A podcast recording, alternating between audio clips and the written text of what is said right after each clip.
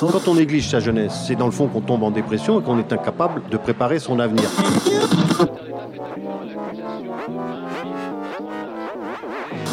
Ça ne veut plus rien dire, lycéen. C'est des merdeux, des cons. Le jeune est tourné vers l'avenir. Mais aujourd'hui, l'avenir ne se tourne plus vers le jeune. Univox, le rendez-vous du monde étudiant sur Radio Campus. Bonjour et bienvenue dans Univox. Cette semaine, Radio Campus Bordeaux vous propose un reportage spécial consacré à l'emploi étudiant. Univox. Selon un rapport du Bureau d'études et de statistiques d'ARES, affilié au ministère du Travail, près d'un quart des étudiants auraient un emploi. Ces chiffres s'appuient sur la documentation du Bureau international du travail pour une moyenne de 2,4 millions de jeunes âgés de 18 à 29 ans.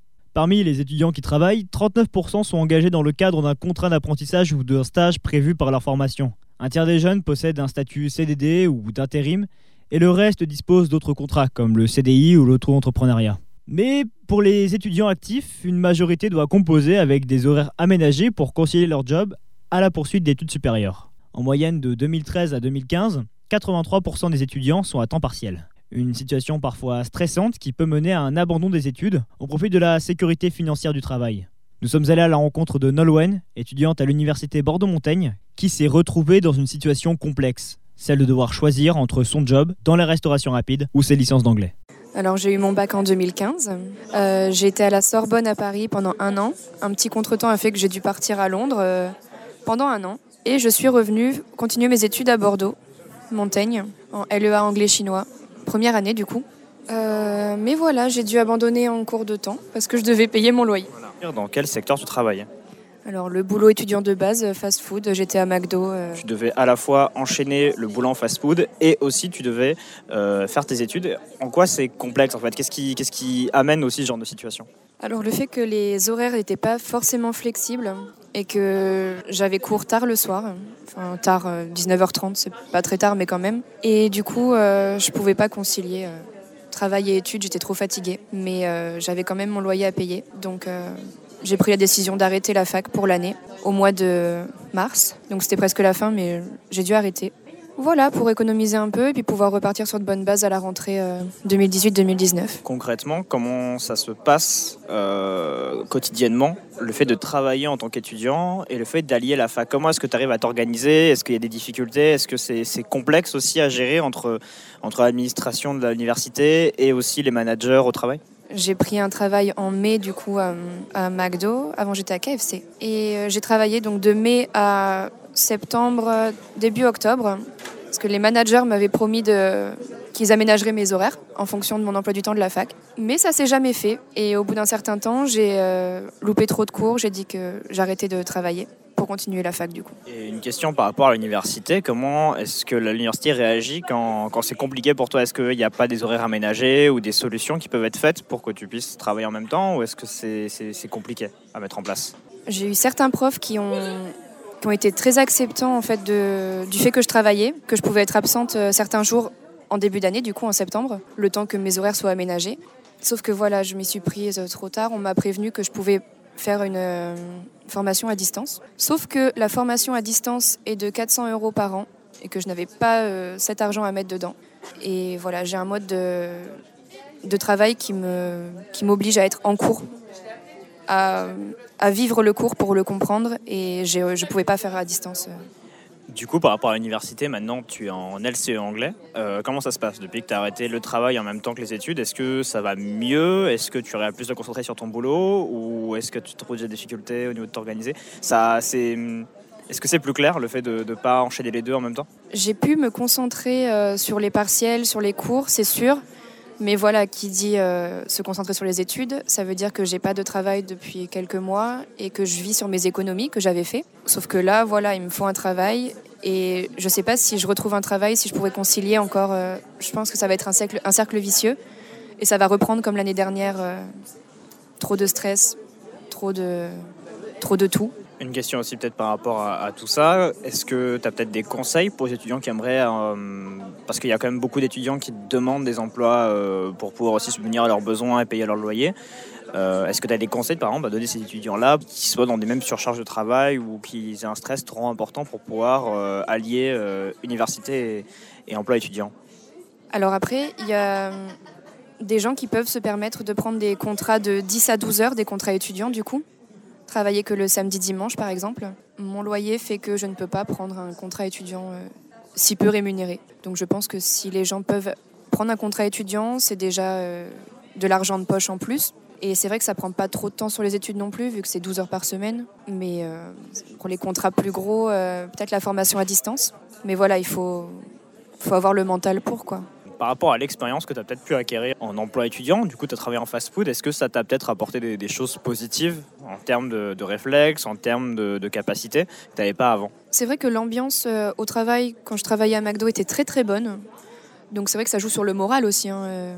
Si on travaille dans un job euh, qui nous plaît pas, ça joue forcément sur les études après, le stress, tout ça. Mais on peut jamais savoir à l'avance si le boulot sera bon ou pas.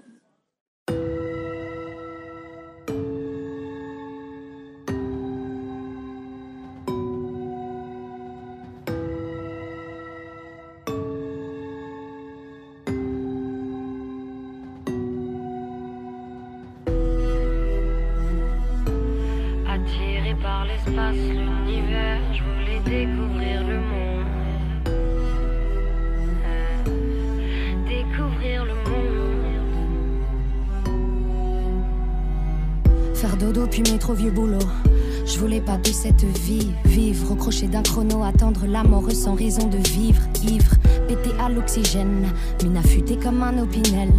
J'ai lutté comme arborigène, j'ai pas joué la polichinelle. hey. La routine, la routine me tendait les bras. J'en foutais pas une grosse, j'ai pété des câbles. Graissé des pattes, des sales gamins, fait baisser les bras. J'ai cramé des grammes. Calme, calme. On me disait d'être stable, de trouver un taf afin de payer les taxes. Assumer mes actes, eh. puis définir les axes. Charbonner sans aimer, ramener la monnaie, s'abîmer le moral, se miner, ramonner. C'est jeune que j'ai pris conscience de la valeur de la vie. Je voulais que tout prenne un sens, mais je voulais pas parler d'avenir. Attiré par l'espace, l'univers, je voulais découvrir le monde. J'ai fait face au dilemme pour un avenir moins sombre. J'ai quitté le navire à la nage, ouais. Quitté le navire à la nage. J'ai quitté le navire à la nage, ouais. Quitté le navire à la nage. Mon esprit dérive vers le large. J'ai quitté le navire à la nage. Mon esprit dérive vers le large. J'ai quitté le navire à la nage. J'ai perdu de vue le rivage. J'ai étudié petite, j'étais bonne élève. Puis j'ai dérivé très vite. La réalité m'a fait ressentir que je pouvais m'élever en dehors des cycles. J'ai échoué tous les trimestres. Je comptais les heures, les minutes. Je me ralentissais en vitesse. J'ai passé des années de lutte. Je voulais pas me faire exploiter, finir plus tard tous les soirs. Être employé dans une boîte et finir dans le mal tous les mois. Chercher salaire, pas la joie. Non, ça ne m'intéressait pas. Passer une semaine à la fac. J'ai quitté le navire à la nage. Attiré par l'espace, voulais le monde. J'ai fait face au dilemme pour un avenir moins sombre. Pour un avenir moins sombre. J'ai quitté le navire à la nage, ouais. Quitté le navire à la nage. J'ai quitté le navire à la nage, ouais. Quitté le navire à la nage. Mon esprit dérive vers le large. J'ai quitté le navire à la nage. Mon esprit dérive vers le large. J'ai quitté le navire à la nage. J'ai perdu de vue le rivage. Vous êtes toujours à l'écoute d'Univox et on vient d'écouter à l'instant la rappeuse Chila avec son morceau Métro, Boulot, Dodo. L'Observatoire de la vie étudiante a réalisé un dossier complet en 2016 basé sur les activités rémunératrices des étudiants. Dans un sondage réalisé sur un échantillon de plus de 20 000 étudiants, on apprend que plus de la moitié des jeunes ayant une activité professionnelle en parallèle de leurs études le font pour améliorer leur niveau de vie et acquérir de l'expérience professionnelle. Parmi ces petits boulots, on retrouve la livraison à domicile, l'aide aux devoirs, mais aussi le babysitting. Nous avons interrogé Claire Tiercelin, assistante d'agence et chargée de recrutement pour l'entreprise Educazen, spécialisée dans la garde d'enfants. Est-ce qu'on peut retrouver énormément d'étudiants au sein des métiers du babysitting et de la garde d'enfants Euh, Oui, effectivement, on embauche euh, 80% d'étudiants pour faire euh, du babysitting en périscolaire, notamment parce que c'est un complément d'emploi euh, et que au niveau des emplois du temps, ça peut plus coller que finalement quelqu'un qui est en recherche d'emploi complète.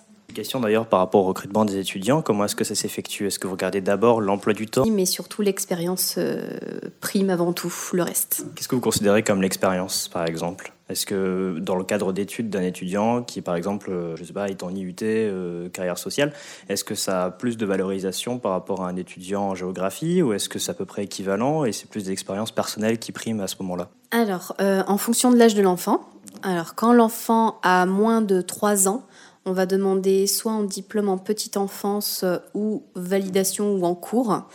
Effectivement, il y a certaines filières où c'est compté comme diplôme, tous ceux qui sont dans le médical, mais aussi psychologie, ça compte pour l'État. En dessous de 18 mois, pour le coup, c'est vraiment en diplôme petite enfance type CAP. Au-dessus de 3 ans, pas besoin de diplôme, c'est juste l'expérience. Mais le BAFA, c'est un plus. C'est vrai qu'il y y, a beaucoup d'étudiants qui passent le BAFA, que ce soit avant ou pendant leurs études. Est-ce que ça aussi, ça, c'est important en fait pour, euh, pour garder les enfants justement? Est-ce que ça, c'est une valorisation qui peut être, euh, qui peut être importante? Alors effectivement, c'est un plus parce que souvent il y a des stages effectués puis des colonies. Donc ça habitue les nounous à travailler avec plusieurs enfants. Et c'est vrai que sur Bordeaux, nos familles ont, ont minimum euh, oui, deux, trois enfants, voire plus. Donc euh, le BAFA, c'est vraiment du, du plus du travail d'équipe, donc euh, c'est apprécié. Question concernant l'emploi du temps, c'est un peu complexe puisque du coup vous devez à la fois travailler avec les familles et aussi par rapport aux étudiants. L'emploi du temps universitaire rentre aussi en compte. Comment est-ce que vous arrivez à, travailler sur les deux en même temps? Euh, Alors c'est là où c'est le plus difficile pour nous, mais aussi pour tout le monde. Euh, on se base par rapport à la demande des parents euh, et on voit s'il y a de la flexibilité à la base, notamment à l'heure pour aller chercher les enfants, pas forcément le soir, parce que les nounous peuvent re- rester généralement. Euh, et ensuite, on attend l'emploi du temps de tout le monde, donc ça en septembre, même en octobre. Euh, on donne des attestations employeurs, certaines euh, facultés l'acceptent, d'autres écoles pas forcément. Donc en fait, c'est surtout aux nounous de se renseigner. Donc certaines facs acceptent de modifier l'emploi du temps euh, avec un volume d'heures minimum. Donc là, ça dépend vraiment des filières. Ça doit être 15 heures minimum de garde. Donc là, ils vont modifier l'emploi du temps, changer les groupes DTD. Ou, euh, ou certaines facs acceptent de changer même que pour quelques heures, euh, parce que ça dérange pas. C'est un courrier formel, c'est un courrier écrit et tamponné par, euh, par Educazen. Euh, et voilà, les nounous doivent le présenter. Ou le contrat de travail, ça fonctionne aussi, même si la fac ou même une autre école préfère euh, les attestations, parce que c'est plus court. Est-ce que vous avez déjà eu des retours par rapport aux familles concernant le fait que ce sont des étudiants qui gardent les enfants? Est-ce que c'est plutôt positif dans ces cas-là ou est-ce qu'ils ont des choses à redire, comme par exemple le manque d'expérience ou le fait que les, étudiants soient trop jeunes? Alors ça va dépendre. Parce que euh, un étudiant, souvent, c'est vrai que les parents sont assez contents parce que c'est c'est dynamique, euh, que justement c'est plus flexible, euh, c'est plus flexible pour eux. Et en même temps, ben c'est pas facile parce qu'il peut changer d'emploi du temps en deuxième semestre, donc ne plus forcément continuer la garde. Euh, donc euh, ça, en fait, il y a du plus et du moins en fait. Ça dépend vraiment des parents s'ils peuvent s'adapter. Et pareil des nounous s'il n'y a pas trop de changements de leur côté. Euh, Qu'est-ce que vous conseillerez à des étudiants qui aimeraient du coup se lancer dans la garde d'enfants? Le conseil qu'on donne souvent, parce que ce sont des, des personnes assez jeunes, c'est la, savoir se présenter face à un parent. Voilà, nous on leur donne des conseils puisque d'abord ils passent un entretien chez Ducazen, euh, où là je peux voir si la personne sait se présenter. Quand je vois qu'il y a des petites lacunes et que c'est, mais que la personne est très bien, euh, il faut, je leur donne des conseils pour se présenter, euh, savoir se mettre en valeur. Euh, et ensuite, euh, ben voilà, poser des questions aux parents, parler aux enfants, se mettre à l'aise. Et ensuite, euh, voilà, hein, c'est vraiment, c'est vraiment le fait de parler des expériences, même si des fois il y a des personnes qui ont très peu d'expérience ou c'est même familial, mais qu'on peut quand même euh, démontrer sa personnalité parce que nounou, c'est euh, aussi une personnalité. Et les parents, des fois, ils recherchent que de ça. Comment du coup est-ce qu'un étudiant évolue dans la structure d'Educazen Comment est-ce que ça se passe? Euh, Est-ce que vous arrivez à garder longtemps les étudiants ou est-ce que c'est compliqué euh, chaque année de renouveler euh, les, les recrues dans ces milieux-là? C'est là où on essaye de travailler dessus, parce qu'effectivement, on aimerait que les nounous restent d'année en année, mais malheureusement, c'est des étudiants, donc euh, contraintes, c'est-à-dire que ben, l'année d'après, on ne sait pas s'ils sont sur Bordeaux, on ne sait pas si euh, ils vont avoir l'emploi du temps qui colle avec les autres parents. Euh, on fidélise celles, par exemple, qui, ont ça comme même métier, donc qui sont en, en temps plein ou en mi-temps. alors soit on les valorise au niveau ben, du tarif horaire qui va augmenter, parce que normalement c'est le SMIG, et on essaye d'évoluer à partir de là. On leur propose une formation aussi avec la Croix-Rouge, toujours un petit, un plus sur leur CV. Univox, le rendez-vous du monde étudiant sur Radio Campus. L'emploi étudiant constitue un salariat particulier en raison du cumul de l'emploi avec les études. Les types d'études suivies ont une forte influence sur les emplois occupés par les étudiants. Par exemple, un étudiant en santé a de très fortes chances de devenir interne dans un hôpital. Et en revanche, on note la différenciation entre des emplois liés aux études et ceux qui entrent en concurrence avec elles. Et il n'est pas toujours possible pour un étudiant de choisir un job qui correspond à son cursus ou d'être mal informé. Mais les universités peuvent disposer de pôles spécialisés dans l'aide à la recherche d'emploi ou de stage. Nous sommes donc allés à la rencontre de Pascal Auquin, directeur de la DOCIP, la direction d'orientation des stages, de l'insertion professionnelle à l'Université Bordeaux-Montaigne. Euh, les étudiants qui euh, ont la possibilité d'intégrer un emploi salarié euh, dans le cadre de leurs études, mais en correspondance avec la formation qu'ils suivent, ont de meilleures chances de réussite si le volume horaire n'est pas très important. Hein. on est sur un seuil de 8 heures à peu près identifié. Nous, notre rôle, ça va être de, d'essayer d'identifier des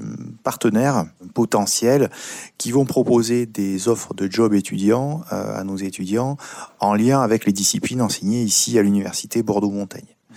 Donc on organise au début de l'année un forum job étudiant en lien avec euh, la mairie de Pessac, euh, le BIJ, Bureau d'information jeunesse, et euh, Pôle emploi Pessac, pour justement, avec ses partenaires, cibler le plus possible, c'est pas toujours possible, enfin cibler le plus possible eh bien, en effet, euh, des emplois, par exemple, euh, dans le champ culturel, dans le champ de l'aide aux devoirs, euh, ou des métiers du livre, ou des métiers de la culture, qui sont nos cœurs de cible ici à l'Université Bordeaux-Montaigne.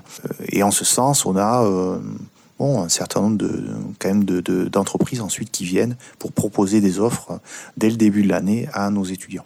Vous parliez tout à l'heure du volume horaire. Comment est-ce que ça se calcule, ce volume horaire? Pour les étudiants qui travaillent Est-ce qu'au-delà de ça, on peut aussi avoir un risque euh, d'avoir aussi un décrochage au niveau des études? En effet, c'est exactement ce que montrent euh, les différentes enquêtes de vie euh, étudiante. en effet, ce seuil de, de 8 heures de travail hebdomadaire est celui en deçà duquel finalement la réussite des, des, étudiants est impactée positivement euh, à hauteur de même, euh, les chiffres sont précis, de un tiers de réussite en plus. Au-dessus, euh, c'est l'inverse, c'est-à-dire que l'impact est négatif, hein, au-dessus des 8 heures, sur, la, sur la réussite. Quand un élève arrive en décrochage à cause de son job étudiant, comment est-ce que vous organisez au niveau de la fac pour éviter ce genre de dérive? Les universités ont, mis en place plusieurs euh, types de, dispositifs pour les étudiants salariés, soit une flexibilité euh, au niveau euh, de la présence dans les cours, c'est le cas à l'université de Bordeaux par exemple. Nous, l'université Bordeaux-Montaigne, on a mis en place un statut spécifique d'étudiants dispensés qui a la possibilité d'être dispensé de travaux dirigés et d'examens de contrôle continu soit euh, sur toutes les UE, ou soit à l'UE, c'est-à-dire à la, matière euh, spécifiquement. Ce qui permet en effet un aménagement euh, horaire possible pour les étudiants salariés. La problématique vient du fait qu'ensuite, en fonction de leur volume d'implication dans l'emploi salarié, l'impact reste quand même potentiellement négatif si le volume horaire de travail est, trop important. Une question du coup pour revenir sur les partenariats dont vous parliez euh, au tout début. Vous avez donc du coup des, différentes structures qui peuvent aussi euh, aider les étudiants. Quels sont les conseils précis que vous donneriez à des étudiants qui aimeraient du coup s'engager dans un, dans un job à temps partiel pour, euh, pour subvenir un peu à leurs besoins aussi? Tout dépend de leur situation de, de départ. On l'a vu, euh, et l'enquête qualitative sur la, justement la, situation des étudiants le montre. En fait, cette enquête montre une catégorisation en trois types, trois types d'étudiants euh, salariés. Donc, euh, un étudiant qui a une aide substantielle de ses parents et qui veut vivre une expérience professionnelle pour justement se confronter à la réalité professionnelle, acquérir des compétences et donner du sens à, son implication, y compris en formation je dirais que là, euh, nous, sommes à même d'encourager cet étudiant à euh, chercher un job euh, étudiant et on peut l'accompagner. Le, petit conseil serait plutôt de commencer, s'il le peut, en deuxième année de licence plutôt qu'en première année, pour permettre vraiment d'asseoir sa position d'étudiant en première année. Ensuite, on a des étudiants qui, malheureusement, ont moins d'aide de la part de leur famille et qui ont donc une nécessité euh, euh, parfois absolue de trouver, euh, de trouver un emploi. Pour ces, ces étudiants-là, bon, bien évidemment, le, le, conseil que je viens de donner peut être un peu plus difficile à mettre en œuvre. Ce qui serait absolument intéressant, c'est pour eux, si possible, c'est de, de trouver des emplois dans un champ d'activité qui ne soit pas trop éloigné de leur poursuite d'études, euh, ou euh, éventuellement, euh, là aussi, pourquoi pas, au sein de structures universitaires. Hein, que ce soit les bibliothèques, que ce soit les services de scolarité. enfin, l'université pourvoit également un certain nombre d'emplois de, étudiants. il y a aussi la problématique de l'emploi hors temps de, de, cours. Je pense notamment à l'emploi pendant le week-end. Donc là, il faut faire attention parce que, en effet, ça peut être une solution et c'est une solution qui est choisie par un, volume important d'étudiants. Mais cette solution, si euh, elle se fait également sur un volume euh, très important, peut générer un autre facteur de euh, difficulté d'études, c'est l'attention et la fatigue accumulée, qui peut avoir un impact sur bah, la capacité de travail en soi. Une question par rapport au DOSIP. Euh, la fin de votre cycle, c'est insertion professionnelle. Quelles sont les possibilités que vous mettez en place pour les étudiants qui, du coup, terminent leur formation et veulent, du coup, euh, se professionnaliser dans différents secteurs? Alors là, on a de très nombreux euh, dispositifs qui sont soit intégrés aux formations ou soit qu'on propose à à tout étudiant. Alors d'abord les dispositifs intégrés. Nous avons, dès la première année de licence, mis en place à l'Université Bordeaux-Montaigne une unité d'enseignement de méthodologie de projet professionnel. Donc en première année, deuxième année et troisième année de licence, elle est obligatoire pour tout étudiant. L'objectif est de, faire acquérir à l'étudiant la méthodologie pour construire un projet d'insertion professionnelle au fil, au fil du temps, avec du terrain effectué, des enquêtes, etc. Et puis de travailler également sur la valorisation de leur profil en expérientiel en termes de compétences. Donc ça, pour les étudiants salariés, par exemple, c'est intéressant parce que ça leur permet ben, justement d'essayer d'extraire de cette expérience un certain nombre de compétences qu'ils vont pouvoir réutiliser dans euh, leur projet d'activité euh, ensuite. Euh, on a également des unités d'enseignement de préparation à, à l'accès à l'emploi en tant que tel, en master et en doctorat, qui sont inclus dans les formations. Là, c'est de la méthodologie classique de recherche d'emploi et de valorisation du profil et de la candidature. Donc ça, c'est tout à fait, euh, tout à fait classique.